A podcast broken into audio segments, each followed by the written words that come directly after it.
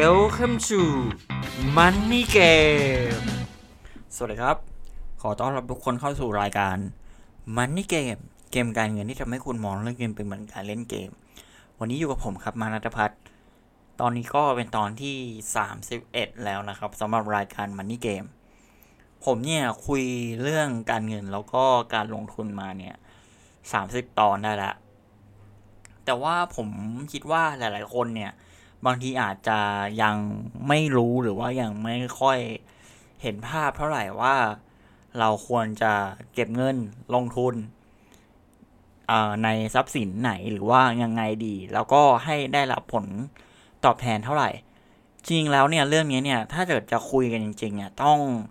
คุยกันเป็นรายบุคคลเลย เพราะว่าต้องขอเอเล่าก่อนว่าจริง ๆ แล้วเนี่ย เรื่องเงินเนี่ย เป้าหมายของแต่ละคนเนี่ยมันไม่เหมือนกันอยู่แล้ว บางคนเนี่ยต้องการมีรายได้เดือนละเท่านี้ แล้วก็แบบก็พอใจแล้วแบบใช้จ่ายแค่นี้ก็พอใจแล้วแต่บางคนเนี่ยต้องการมีมากกว่านี้ถึงจะพอใจ เพราะว่ามีค่าใช้จ่ายในการใช้ในชีวิตประจำวันเนี่ยอาจจะมากกว่า หรือว่ามีภาระเยอะกว่า ก็ต้องการมากกว่า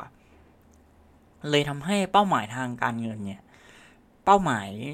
มันไม่มีเป้าหมายที่ตายตัวหรือว่าเป้าหมายที่ถูกหรือที่ผิด เพราะว่ามันจะขึ้นอยู่กับว่าคุณเนี่ยต้องการเอ่อมีไลฟ์สไตล์แบบไหน หรือว่าต้องการที่จะมีชีวิตแบบไหน เราก็ต้องออกแบบให้เป้าหมายนั้นอะ่ะ มันเหมาะสมกับเรามากที่สุด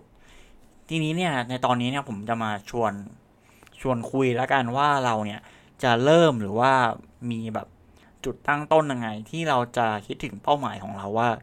เอ้ย ฉันเนี่ยอยากแบบมีเงินเท่านี้แล้วก็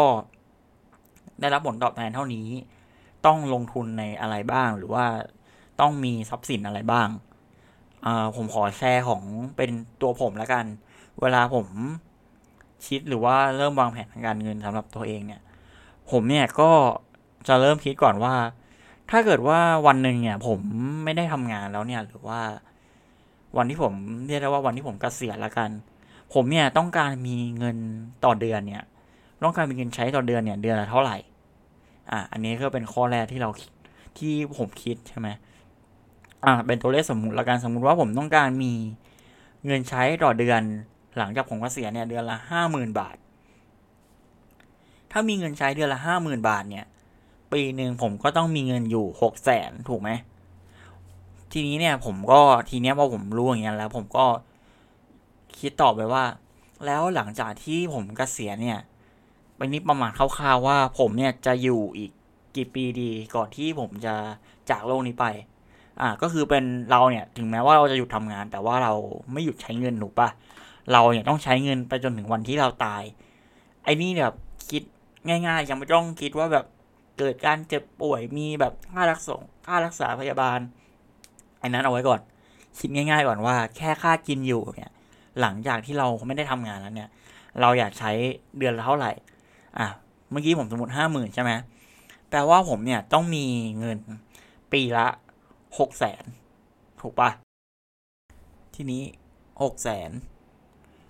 ผมจะอยู่อีกกี่ปี ผมจะอยู่ถึงหกสิบใช่ไหมกสิอ่าผมจะตายแปดสิบแล้วกัน เอาตัวเลขแบบมาตรฐานเลย ของเฉลี่ยแบบคนไทย ก็ผมก็ต้องมีเงินเก็บอยู่สิบสองล้าน ถูกไหมหกแสนคูณยี่สิบก็มีสิบสองล้าน ทีเนี้ยผมได้ตัวเลขมาแล้ว ว่าผมต้องมีเงินสิบสองล้านเมื่อวันที่ผมหยุดทำงาน แล้วก็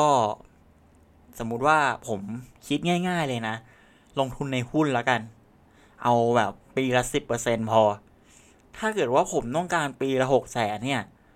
ผมต้องมีเงินในพอร์ตเท่าไหร่ ผมถึงจะได้หกแสนสิบเปอร์เซ็นต์ผมก็ต้องมีเงินหกล้านถูกไหม พอผมมีเงินหกล้าน ผมก็จะได้ปันผลต่อหุ้น ปีละหกแสนอะทีนี้เราเริ่มเริ่มแบบจับทางแล้วเห็นปะว่าเราจะเริ่มตรงไหนดี ทีนี้เนี่ยแต่ละคนเนี่ยก็มีเป้าหมายไม่เหมือนกัน ไม่ได้บอกว่าของผมถูกหรือว่าของเป้าหมายของคุณเนี่ยจะผิดมันขึ้นอยู่กับว่าเราเนี่ยมีเป้าหมายแบบไหน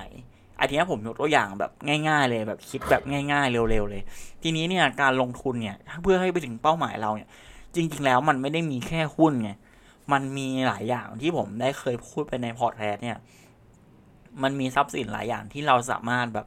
เลือกลงทุนได้ขึ้นอยู่กับว่าเป้าหมายของเราเนี่ย เราต้องการอะไรแล้วเราก็ค่อยไปเลือกทรัพย์สินตัวนั้นที่มันตอบโจทย์กับเป้าหมายของเรา ทีนี้ผมพูดอีกอย่างหนึ่งว่า ถ้าเกิดคุณเนี่ยไม่ต้องการเกษียณตอนหกสิบอยากจะหยุดทำงานเร็วกว่านี้คุณก็ต้องไปคิดแล้วว่า เราเนี่ยจะเลือกทรัพย์สินอะไร เราไม่ได้หมายความว่าเราจะเลือกแค่หุ้นอย่างเดียว เราสามารถเลือกทรัพย์สินได้ ไม่ใช่อย่างเดียวเราสามารถเลือกได้ยะ